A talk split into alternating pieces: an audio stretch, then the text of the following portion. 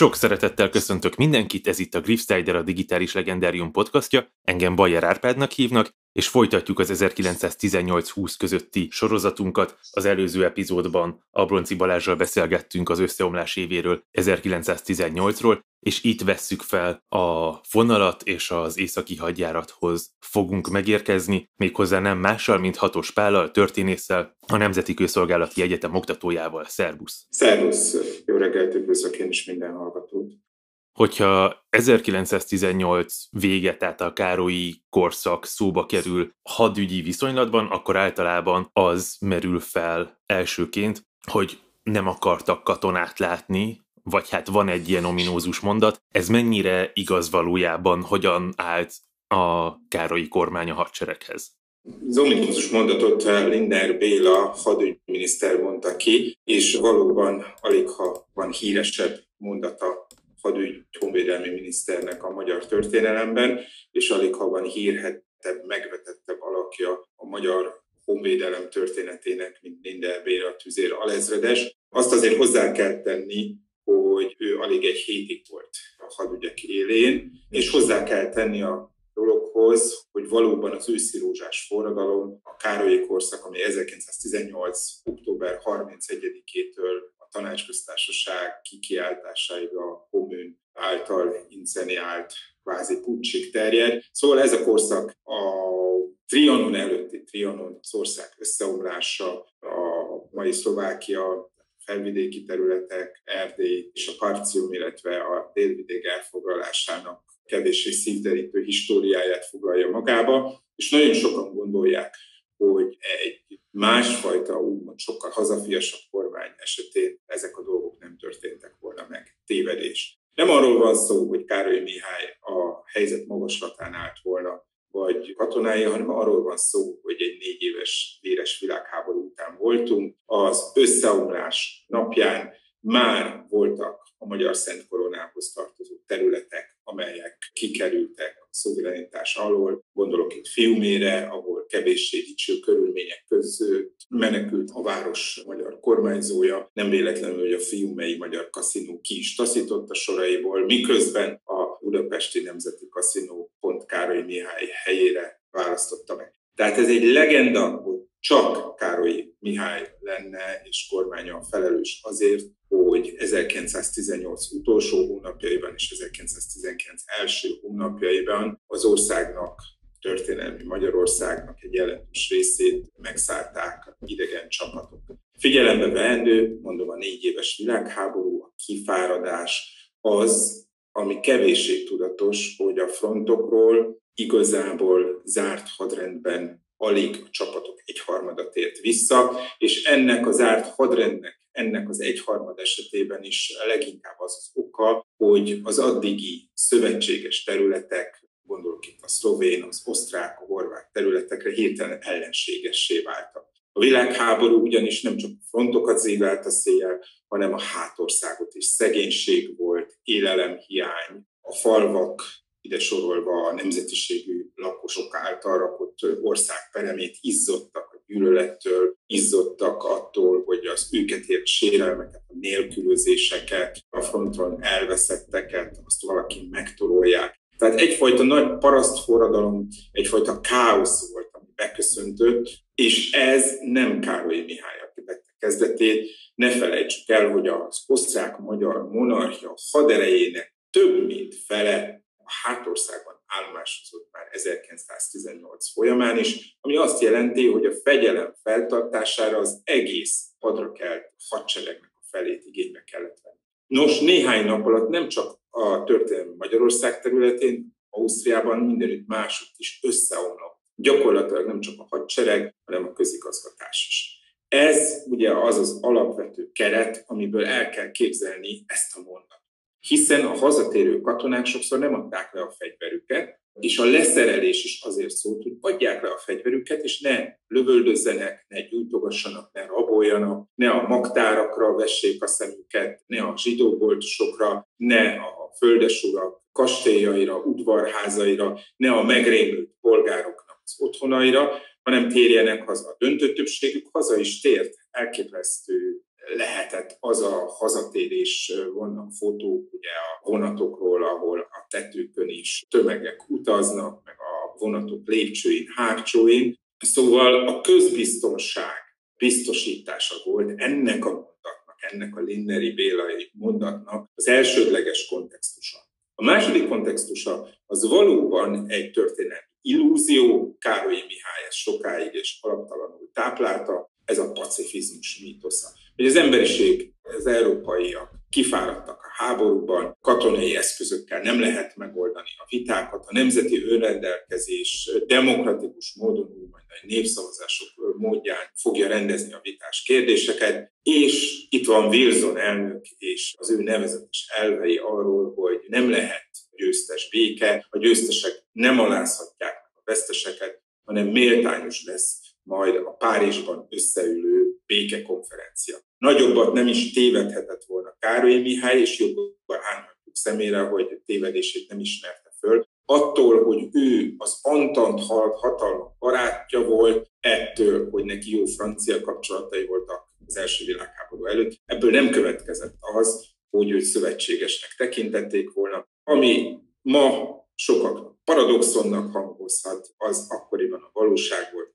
Károly Mihályt, mint később egyébként a bolsevik Bélát, ugyanúgy a magyar sovinizmusnak, a magyar területi integritás fenntartásának egyfajta súnyi, alattomos, ravasz harcosának tekintették, és így tekintettek a pacifizmusra is. Nos, emiatt a pacifizmus miatt valóban Károlyi nem gondolt a fegyveres ellenállásra, legalábbis kezdetben nem, és nem gondolt legközelebb egy munkatársa sem, Jászi Oszkár, aki de facto külügyminisztere volt egyébként a Nemzetiségi Minisztériumot vezette, és aki különböző autonómia, széleskörű autonómia elképzelések mentén próbálta megmenteni Magyarországot, miközben ezt egy demokratikus, kvázi keleti Svájcként elképzelt föderációnak próbálta berendezni. Nem, erre nem voltak nyitottak a románok, a szlovákok, sőt, hát ugye a ruszinok is, a szervek mind elutasították ezt, és ugye nevezetes az a belgrádi 1918. november 7-i este, amikor Károlyi Mihály és legközelebbi munkatársai találkoznak a balkáni francia vezetésű úgynevezett keleti hadsereg vezénylő tábornokával, Franchet Deprével, aki azt mondja, csak egyet kell intenem, és önöket széttépik, és közli velük, hogy az ország déli és keleti részét megszállják, és hogy a magyarok eljátszották igazából a jogukat arra, hogy méltányosan bánjanak velük. Néhány napig nem is írják alá egyébként ezt a fegyverszüneti konvenciót, és a szerbek igazából november 12-ére Pécstől elkezdve Szabadkán át egészen Bajáig elfoglalják Bácskát, a Bánátot, a román támadás november 10-e körül indul, eleinte beszivárgás, de itt is igazából karácsony napján már Kolozsváron vannak túl a demarkációs vonalon, és hát a csehek is, akik nem is voltak belefoglalva a belgrádi konvencióban, elérik diplomáciai eszközökkel azt, hogy elismerik az ő területi igényeiket, és ennek fegyverrel igyekeznek érvényt szerezni. Itt változó sikerű harcok folynak, eleinte a magyarok visszaverik a betörő, gyengén felszerelt cseh csapatokat, légiósokat, de mégis azt kell mondani, hogy 1919. január első napjaira Pozsony is, Kassa is, Eperjes is, gyakorlatilag az egész mai Szlovákia, az egész korábbi felvidék hát a csehek kezére jut, akik ugye egy csehszlovák államot ismertetnek el a győztes hatalmakkal. Ez tehát az előzmény, ez tehát a háttere Linner Béla mondatának. Még egyszer hangsúlyoznám, hogy a pacifizmus mellett azonban sor került hadseregszervezési kísérletekre, csak ezek nem vezettek eredményre. A Károlyi korszak végén mintegy 70 ezer ember volt névlegesen katona, a nemzetőrségnek amely ugye a helybeli közbiztonsági feladatokat látta el. Még ennél is több tagja volt, de gyakorlatilag ez egy fegyelmezetlen sereg volt, közben hazatértek már Olaszországból a orosz bolsevik ügynökök, belső hatalmi harcok is folytak a fegyveres erő megszerzéséért. Egy szélsőséges szociáldemokrata, Pogány József, aki ugye katonatanácsokat alapított, szovjet-orosz mintára. Tehát nagyon sok fajta faktor volt amögött, hogy ez az őszi rózsás forradalom, és annak főleg a katonapolitikai vetülete ne pozitív, hanem nagyon is negatív mintaként égjen bele a magyar emlékezetbe, és így örökölődjön meg. Egyetlen fényes lapot ismer el a köztudat, ez pedig az úgynevezett székely hadosztály története, azoknak a székely és párciumi, illetve máshonnan verbúválódott katonáknak, akiket Verbőci Kálmán százados, illetve később Kratochvél Károly ezredes szervezett meg, és akik 1919. január és március között a mai, vagy a történelmi Erdély és a Parcin határán csúcsa, Zillak, Nagybánya között stabilizálták ideglenesen a román-magyar határt, és ennek az eredménynek a bázisán Károlyi Mihály Szatmár németiben, ami ugye ekkor még magyar fennhatóság alatt állt, egészen 1919 áprilisáig ki is jelentette, hogy végső szükség esetén fegyverrel is vissza fogjuk foglalni az elvett és nem a nemzeti önrendelkezésre folyamányaképp kezelt területeket. Tehát összeomlás, a világháború hallatlan pusztítása, leromlása, pacifizmus és sikertelen hadseregszervezési kísérletek, így foglalhatjuk össze mindazt, ami az 1919. március 21-én kikiáltott tanácsköztársaságot várta a pacifizmusnak, illetve a nem sikeres hadsereg szervezésnek pontosabban a környező országok, csoportok előre nyomulására adott válasznak köszönhető a Károlyi kormány, vagy hetekor már nem kormány, de a Károlyi korszak vége, bukása?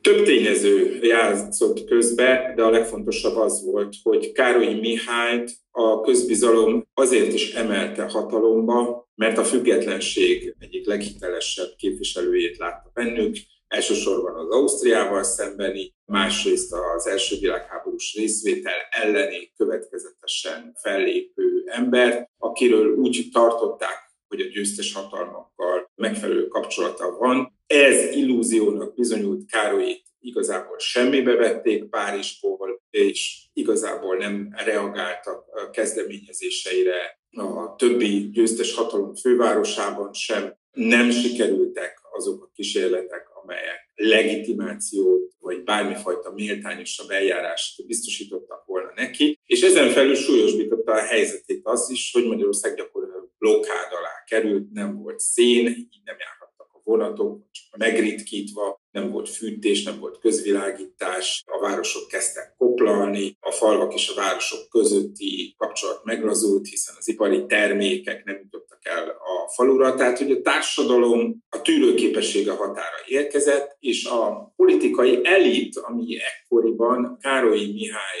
függetlenségi, tehát hazafias nemzeti pártját jelentette, és elsősorban a szociáldemokratákat szintén csalódott. Ahogy ezt Korbai Sándor a Szociáldemokráta egyik fontos vezetője kijelentette, amikor amellett érvelt a budapesti munkástanács ülésén 19. március 21-én, hogy miért van szükség a kommunistákkal, akik ekkor egyébként éppen börtönben ültek, pontosan azért, mert ugye kísérleteket próbáltak végrehajtani. Szóval, hogy miért van szükség az ő szabadon a kormányba való behívásukra? Azért, mert a demokratikus nyugatban és a franciákban, amerikaiakban, angolokban csalódtuk, és ezért a diktatórikus kelettől, azaz szovjet Oroszországtól, amely nem ismerte el ugye az Antant hatalmaknak a tekintélyét és beavatkozását, várjuk a magyar helyzet méltányos megoldását, és nem csak diplomáciai úton, sőt, elsősorban nem diplomáciai úton, hanem, hanem kvázi a világforradalom amit ugye a szovjet bolsevikiek megígértek, egy kommunista forradalom fog végig seperni egész Európán, megszünteti a kizsákmányolást, mindenütt a munkásosztályt, az elnyomott osztályokat hozza majd helyzetbe, hatalomba. Szóval, hogy ezekkel a szovjet Oroszországgal és annak hatalmas hadseregével a vörös hadsereggel majd kiűzik a román bojárokat, földesurakat, cseh burzsóákat, elnyomókat. Tehát itt egy nagyon érdekes és sokszor kevéssé figyelembe vett bizarr szövetség alakult ki. A magyar nemzeti sérelmeket az internacionalista bolsevik szovjet-orosz erőkre támaszkodva próbálják megoldani, és éppen ezért van szükség arra, hogy ezeknek a bolsevikeknek a magyarországi képviselőink, akik jó részt egyébként hadifoglyokból lettek, bolsevikek, kommunisták, Kumbéla, Rákosi Mátyás és Kumbélának az összes többi munkatársa, például Samueli Tibor. Szóval, hogy ezért van az ő hatalomba való emelésükre. Ez meg is történt olyannyira, hogy gyakorlatilag Kumbéla lett az 1919. március 21-én létrejött tanácsköztársaság de facto vezetője, bár formailag ő a forradalmi kormányzó tanácsnak, amely ugye a kormány szerepét betöltötte, a külügyi népbiztosa volt, és a kormányzó tanács elnöke a szociáldemokrata Garbai Sándor lett. De valójában a kezdeményezés, a hatalmi iniciatívák nagy része az Kumbélától és kommunista elvtársaitól származott. Ez mennyire unikum a környéken, hogy kommunisták hatalomra kerülnek? Miért tud ez megvalósulni Magyarországon, és miért nem tud megvalósulni más országokban?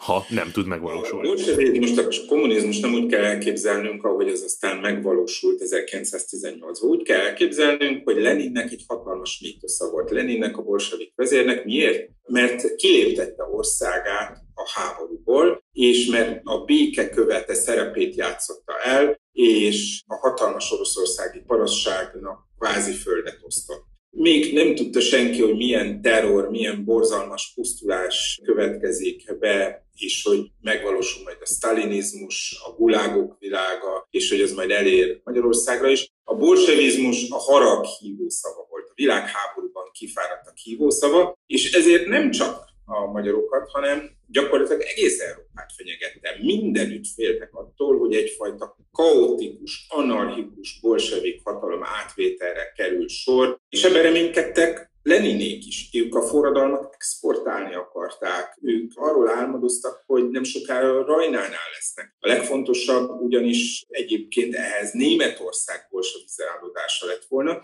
ahol szintén az összeomlás után a szociáldemokraták vették át a kormányt, és ahol a szociáldemokraták baloldali ellenzéke, az úgynevezett spartakisták, fegyveres felkelést is robbantottak ki Berlinben 1919. januárjában, ezt le is verték vezetőiket. Karl Liebknechtet és Rosa Luxemburgot elég kegyetlenül meg is ölték. Tehát igazából mindenütt ott volt a bolsevizmus fenyegető ríme, ha szabad így mondani. És ahogy ezt az amerikaiak megfogalmazták a Párizsi békekonferencián, a bolsevizmus igazából egyfajta hiányállapot volt. Az élelmiszer hiánya, biztonság hiánya, a háborús állapotok rendezésének a hiánya, és logikus, hogy leginkább a vesztes országokat tudta meghódítani, hiszen azokra, akik a győztesek oldalára sodródtak, mint Románia, hiszen Románia elvesztette a háborút a központi hatalmak ellen, kénytelen volt aláírni a bukaresti békét, és csak és kizárólag a franciák, illetve az antott hatalmak stratégiai érdekei rántották vissza a győztes hatalmak oldalára. Szóval a románok, vagy éppen a csehek kaptak támogatást, pénzügyi, logisztikai támogatást, a cseh hadsereget először olasz, majd később francia tisztek vezették, és kaptak utánpótlást élelmiszerben, lőszerben,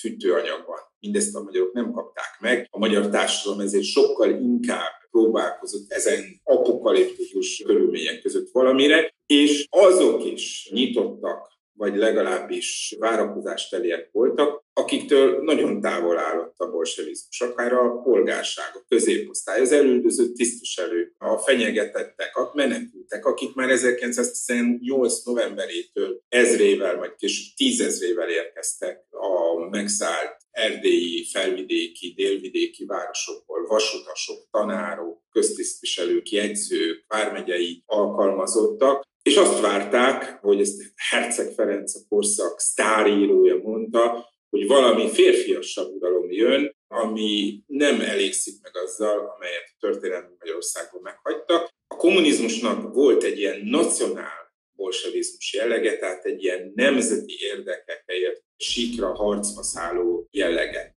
Máshol is voltak bolsevis kísérletek, említhetjük a Bajor tanácsköztársaságot, amely néhány héten keresztül állt fönn 1919 áprilisában, de valójában Európa második kommunista állama, bolsevik állama a Lenini Oroszország után Kumbéla Magyar Tanács köztársasága volt. Azért ez is nagy részt kérész életű államnak minősült, hiszen összesen 133 napig állt fenn.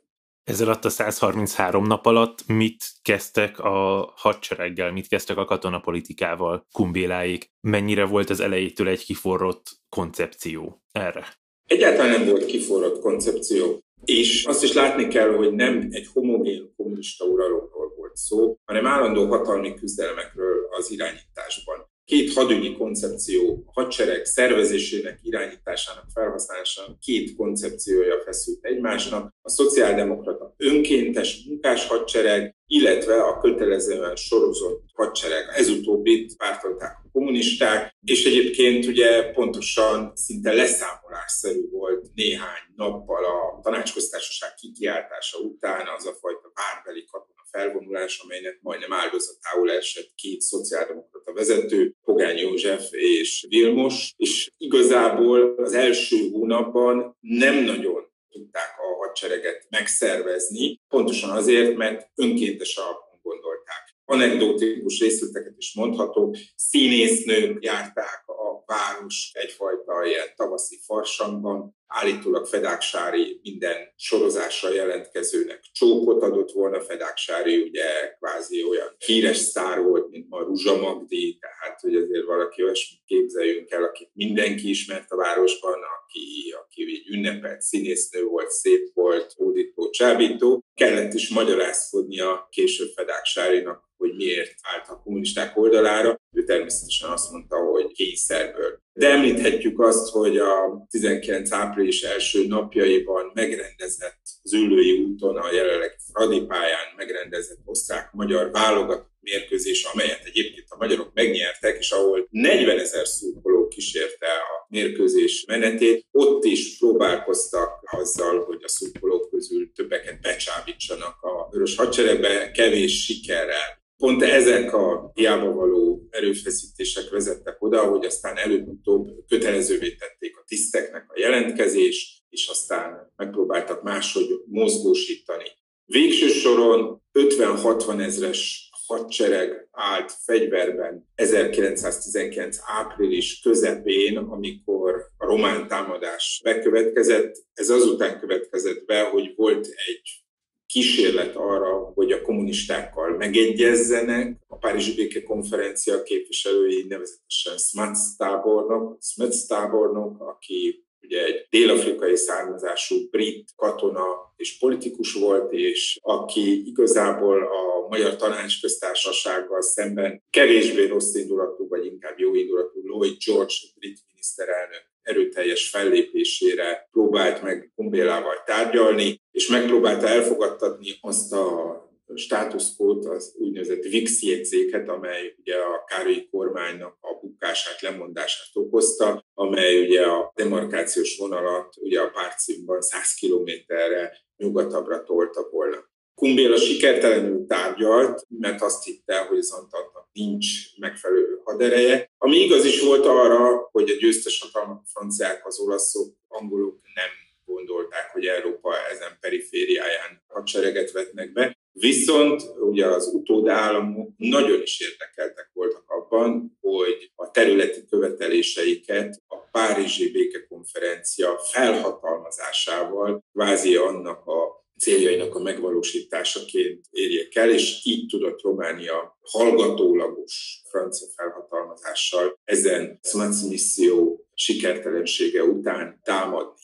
És ekkor következett be az igazi mozgósítás, amelynek az élére profi katonatisztek kerültek, elsősorban Stromfeld Aurél, akit ugye Győri magányából hívtak ki, aki már egyébként a Károly korszakban is megpróbálta a hadsereget feltámasztani, említhetjük Tombor Jenő, és említhetünk rengeteg olyan később tisztet, akik majd a Horti korszakban teljesítik be katonai karrierjüket, például Stojakovics Demetert, aki sztójai dömeként lett Magyarország miniszterelnöke a német megszállás után 1944. március 19 után, és akit aztán ugye háborús bűnösként végeztek ki, vagy éppen Lakatos Gézát, aki sztójai, meg ugye a Stojakovics aztán magyarosította a nevét sztójaira, de Szombathelyi Ferenc, Bert Henrik, akik mindannyian korszakban a magyar hadsereg vezérkari fő tisztségét is betöltötték, vagy éppen Sónyi Hugó és mások is, rengetegen, rengetegen voltak a vörös hadsereg tisztjei, vezető pozíciókban, viszonylag fiatalon, hiszen a vesztes első világháború után a tábornoki kart már a Károly korszakban nyugdíjazták.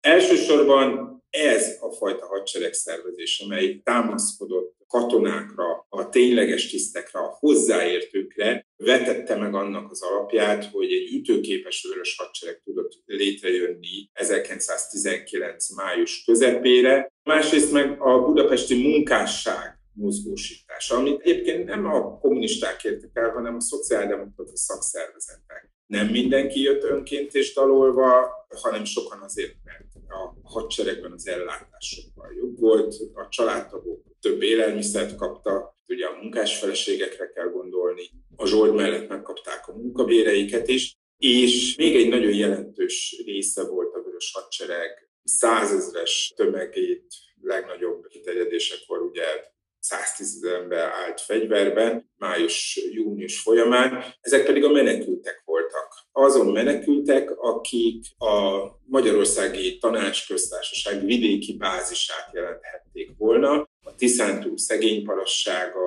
és azok katonái, nem véletlen, hogy majd az északi hadjárat során mezőtúri legények lesznek azok, akik bevonulnak Kassára. Tehát ezek a Tiszántúli menekültek, hiszen román hadsereg május 1-ére elfoglalja Tiszáig az egész Alföldet, úgyhogy ők, ők alkották a Vörös Hadsereg bázisát, tényleges katonatisztek, tehetséges, fiatal, ambiciózus emberek, akik vezetői posztokat kapnak, parancsnoki irányítási jogkört kapnak, és egy nagyon tehetséges stratégiai elképzelésekkel bőven megáldott vezérkari főnökkel. A hadsereg névleges főparancsnoka ugye azt nem adták ki, a kezükből az Bőn Vilmos volt, de a Vörös Hadsereg vezérkeli főnökeként Stromfeld Aurel készítette a terveket.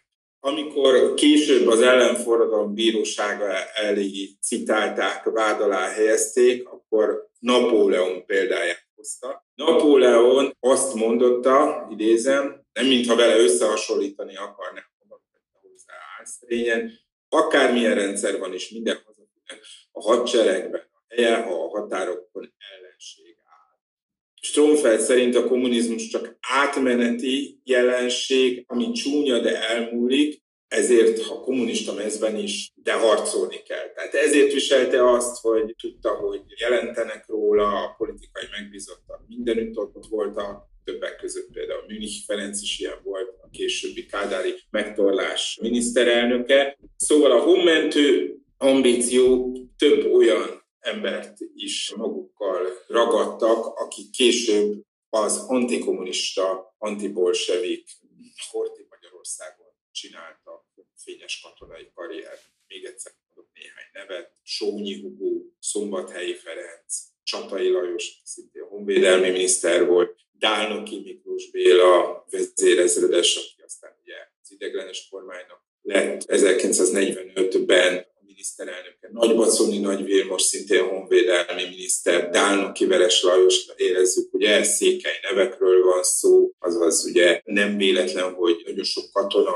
az elcsatolt, vagy megszállt akkor még csak megszállt területekről származik, de például Szálasi Ferenc nyilas honvédelmi minisztere a háborús bűnösként 46-ban kivégzett Berekfi Károly is századosként, akkor még Berger Károly néven szolgált a Vörös Hadseregben és a sor egyébként bővíthető. Tehát az északi hadjárat egy kommunista vörös hadsereg internacionalista zászló, vörös zászló alatt, de valójában a megszállt magyar területek felszabadítását végző hadműveletet hajtott végre, és a magyar történelemnek egy, egy rettenetesen érdekes és sem jobboldali, sem baloldali emlékezett politikákban nem igen kiemelt tényezője az, hogy az egyetlen a magyar állam teljes fegyveres erejét igénybevevő kísérlet arra nézve, hogy a megszállt területeket visszaszerezzék, ezt a kommunista Kumbéla rendszere próbálta megvalósítani.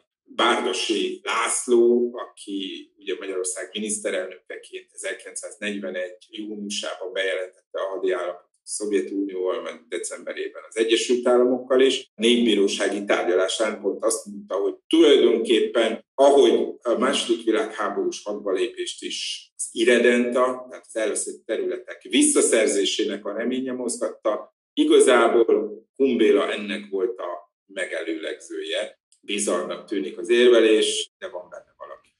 Meg is érkeztünk ezzel az északi hadjárathoz.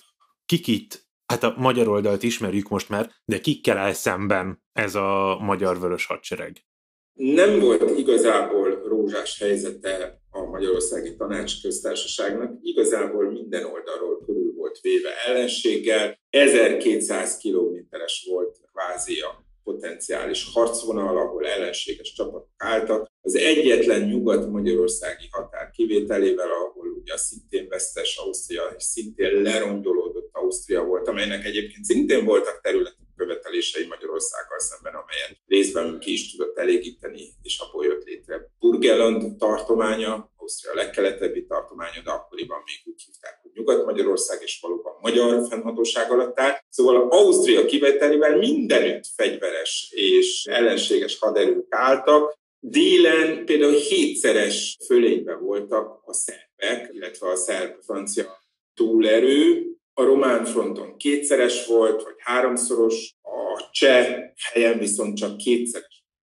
Az, hogy merre indítsák el a támadást, hogyan valósítsák meg azt a haditervet, amely végső soron a Magyarországi Tanácsköztársaság kvázi felszabadításához, a megszállás megszüntetéséhez vezet. Stromfeld olyan szempontok alapján létre, hogy ketté kell választani a legagresszívebben fellépőket, nevezetesen a román hadsereget és a csehszlovák hadsereget. Már csak azért is kell észak-keleten támadni, és nem keleten a jóval erősebb román hadseregnek neki menni, nem délen a egyébként támadási szándékát ki nem nyilvánított szerbek ellen menni, hanem a leggyengébb láncszemnek tartott csehszlovák hadsereg ellen fellépni, és nem is a Duna mentén, nem is középen, hanem keleten, a mai kelet-szlovákiában, a keleti felvidéken, mert így ketté lehet választani, meg lehet szüntetni az összeköttetést a román és a cseh hadsereg között, és esetlegesen el lehet érni azt, egyesüljenek az Ukrajna irányából a Kárpátok felé előre törő szovjet-orosz vörös hadsereggel. Ez volt igazából az északi hadjárat katonai alapvetése, amelynek nyomán ugye megindult a Sajó völgyében 1919. május 30-án az ellentámadás, azután, hogy ugye Salgótarjánt és Miskolcot még május közepén felmentették, és a román támadás is igazából a Tiszánál megállt, nagyrészt egyébként Párizsi ukázra megállították a román hadsereget, és igazából ez egy villámnagjárat volt, egy blitzkrieg. Tíz nap alatt sikerült azokat az eredményeket elérni, amelynek nyomán a felvidék, a mai Szlovákia mint egy egyharmada újra magyar fennhatóság alá került. Tehát ez volt a haditerv alapja, ketté választani a koncentrikus körben körülvevő ellenség két legagresszívebb szereplőjét, azok közül is a gyengébbet elintézni először, és majd annak legyőzése után megindulni a Tiszántúl visszaszerzésére. Volt tehát egy haditerv, és akkor ezt maradéktalanul megvalósították. Az interneten megtalálható egy korabeli filmhíradó részlet, a kassai bevonulásról, ami azért is volt számomra nagyon érdekes, mert általában az 1938-as kassai bevonulás szokott eszünkbe jutni. Mi történik itt ezeken a területeken? Mennyire áll fel az adminisztráció, véget ér ezzel a hadicselekmény? Tehát igazából a katonai cselekmények ideje az egy 10-12 napos idő. Május 30-án indul a támadás, a Losonc felszabadítása adja meg az első jelet, majd Kassa június 6-ai bevétele igazából a csúcspont, hiszen Kassa felvidék második legnagyobb városa, és június 10-ére egészen az északi pártfai eljutnak, sőt, ugye igazából a, megközelítik a, a lengyel határt is, de felszabadul ideglenesen Zólyom, Rozsnyó, Selmecbánya és Érsekújvár is, és van egy pillanat július közepén, amikor ott a Duna mentén nyugat fele is olyan az lendülete, hogy a szlovák területeken Pozsonyban székelő teljhatalmú miniszter Vavros Sobár és az őket támogató francia tisztek is Pozsony kiürítésére, igazából az egész felvidék kiürítésére gondolnak. Kun Béla a szózat éneklésével, magyar zászlókkal várják Kassán, cigányzenészek játszanak, ölelkeznek a katonák és a helybeli cselédlányok, vagy éppen úriasszonyok, fehér zsebkendők itatják fel az örömkönnyeket, de félreértés, mert Kun Béla nem nemzeti felszabadító akar lenni, és be is vezeti a proletár diktatúra intézkedéseit, és ami a legfontosabb, létrehoz egy bábállamot, amelyet szlovák tanácsköztársaság néven kiáltanak ki, no nem Kassán, hanem Eperjesen, és pont azért, hogy egy, megnyerje a felvidék mai Szlovákia döntően a szlovák lakosságát, kommunizmus ügyének, a Magyarországi Tanácsköztársaság ügyének, másrészt, hogy prezentálja azt Párizsi döntéshozók előtt is, hogy igazából ő a nemzeti önrendelkezésnek a híve, szlovák területeken szlovák tanácsára fog létrejönni, és hát ennek ideológiai alapja is van, kvázi a lenini receptet követi. Ne felejtjük el, hogy Lenin taktikailag és stratégiailag is megadta Finnországnak, a balti államoknak, sőt még Ukrajnának is egy időre a függetlenség látszatát, hogy éppen Grúziának, Örményországnak. A lényeg az, hogy azért ez a szlovák tanácsköztársaság, ez azért a magyarok által irányított bábállam volt, alig két hétig állt fenn, és a területnek a szlovák lakossága nem igazán rezonált erre, nincs is szlovák emlékezete. A magyarok viszont nem szerették a bolsevizmust. Tudták, hogy mi jár vele, és nem tudjuk, hogy mi lett volna, ha nem egy rövid egy hónapig tart az északi hadjárat nyomán kialakult helyzet, de a bolsevizmusnak, ahogy Magyarországon, Budapesten, így Kassán és környékén sem volt valós társadalmi támogatottsága. Aminek támogatottsága volt az az, hogy visszatérné Magyarországhoz. Hát egy egész házassági boom alakul ki például Kassán, rengeteg vörös katona megházasodik, amely szintén ugye az első világháború öröksége. Fronton voltak, nem volt idő, nem volt mód arra, hogy családot alapítsanak. A lányok részéről természetesen nem csupán csak a fes katonafiúk, vagy az ilyen-olyan egyenruhák voltak imponálóak, hanem a vörös katonaságból következő kiemelt státusz, tűzifa ellátottság, élelmiszer ellátottság, az biztos, hogy a házassági anyakönyvi kivonatok mintegy 500 házasságot jeleznek erre a három hétre, ami alatt Kassán magyar uralom volt. Ennyit a, a bonyolult társadalom történetéről ennek a rövid de annál intenzívebb időszaknak, amelyet sokáig őriztek, hát most már 20-25 éve az utolsó szemtanúk is elköltöztek, de ugye levéltárakban, elsősorban a, a történeti levéltárakban sok-sok örös katona visszaemlékezés van, amely megmutatja, hogy az északi hadjáratban részvevő döntő többsége egyáltalán nem ideológiai alapon vett részt a küzdelmekben, hanem saját szűkebb pátriáját, otthonát védte, vagy éppen tisztek részéről a székely dandárnak, amelynek ugye nagy részét Kratokvél ugye a románok előtt letette a fegyver, de egy kisebb része Verbőci Kálmán részével vörös székely dandárként tovább folytatta a tevékenységét, és hatalmas katonai bravúrokat hajtott végre a felvidéken. Szóval őket meg ugye a hazafias eszmék vezették. Gondolom, hogy erre a hadjáratra, erre aztán született reakció is, akár mind szlovák-cseh-szlovák oldalról, akár román vagy szerb oldalról. Tágabban nézve, országosan nézve, mik lettek a következményei?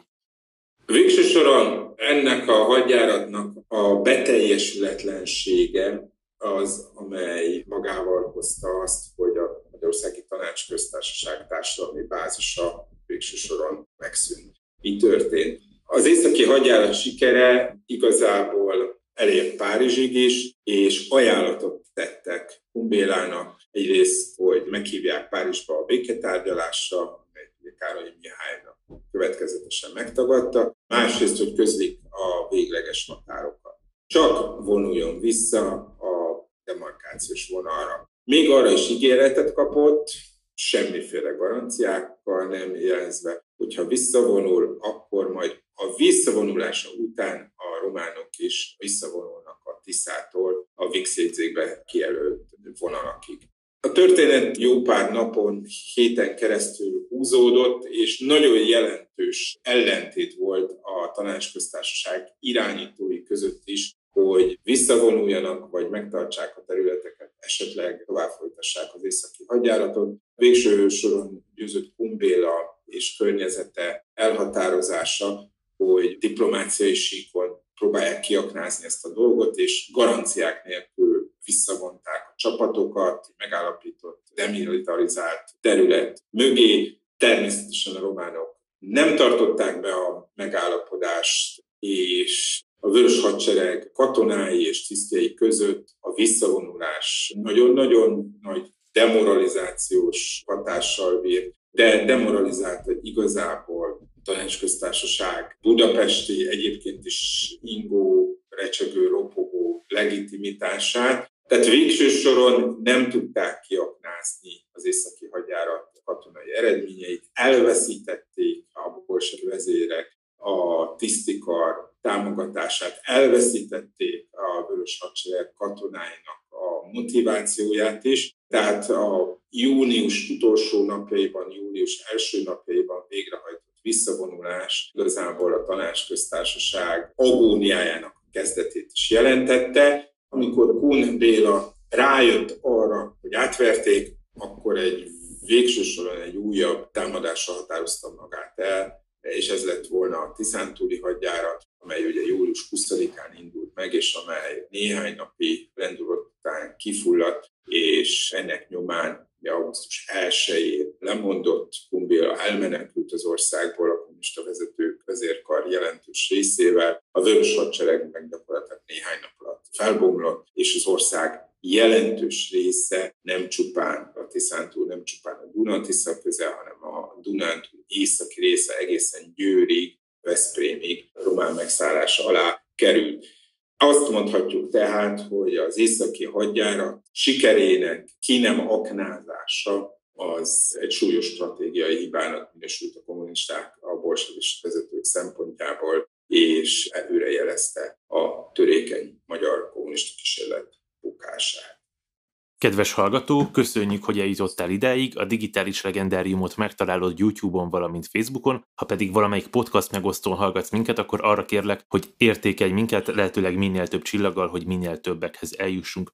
Hatos Pál meg az a kérdésem zárásként, hogy mi az, amit ez az időszak akár társadalmilag, akár politikailag hozott, ami egy kicsit előremutat, vagy ami velünk van azóta is. Nyilván van egy nagyon megosztott emlékezete ennek az időszaknak, van-e olyan, ami talán nem ennyire szélsőség? Hát az bizonyos, hogy az északi hadjárat katonai története a hadtörténelmi iránt érdeklődőknek akkor is, hogyha ez az első világháború vagy a második világháború nagy csatáihoz képest egy Liliputi hadjáratnak minősíthető érdekes és izgalmas kérdés, és az is igazából, hogy azért itt voltak jelentős stratégiai képességekkel bíró magyar katonai vezetők, Stromfeld Aurél rosszkor volt, rossz helyen mondhatnánk, ha az ideológiai árnyékát nézzük az ő katonai szerepvállalásának, viszont jókor volt jó helyen, hogy megmutassa azt, hogy a magyar virtus, a magyar katonai intelligencia az mire képes, de olyan túlságosan nagy pozitív kicsengés ennek a dolognak nincs. Bebizonyította az északi hadjárat részben is sikere, tehát a végső hadi célokat megközelíteni sem sikerült, hogy Magyarország nem képes önállóan visszaszerezni a megszállt területeket. Ezt egyébként a reformkor óta mindenki mondta, a történelmi Magyarország, amelynek csak a fele volt magyar lakosságú, csak egy nagyobb birodalom részeként képes területi integritását fenntartani.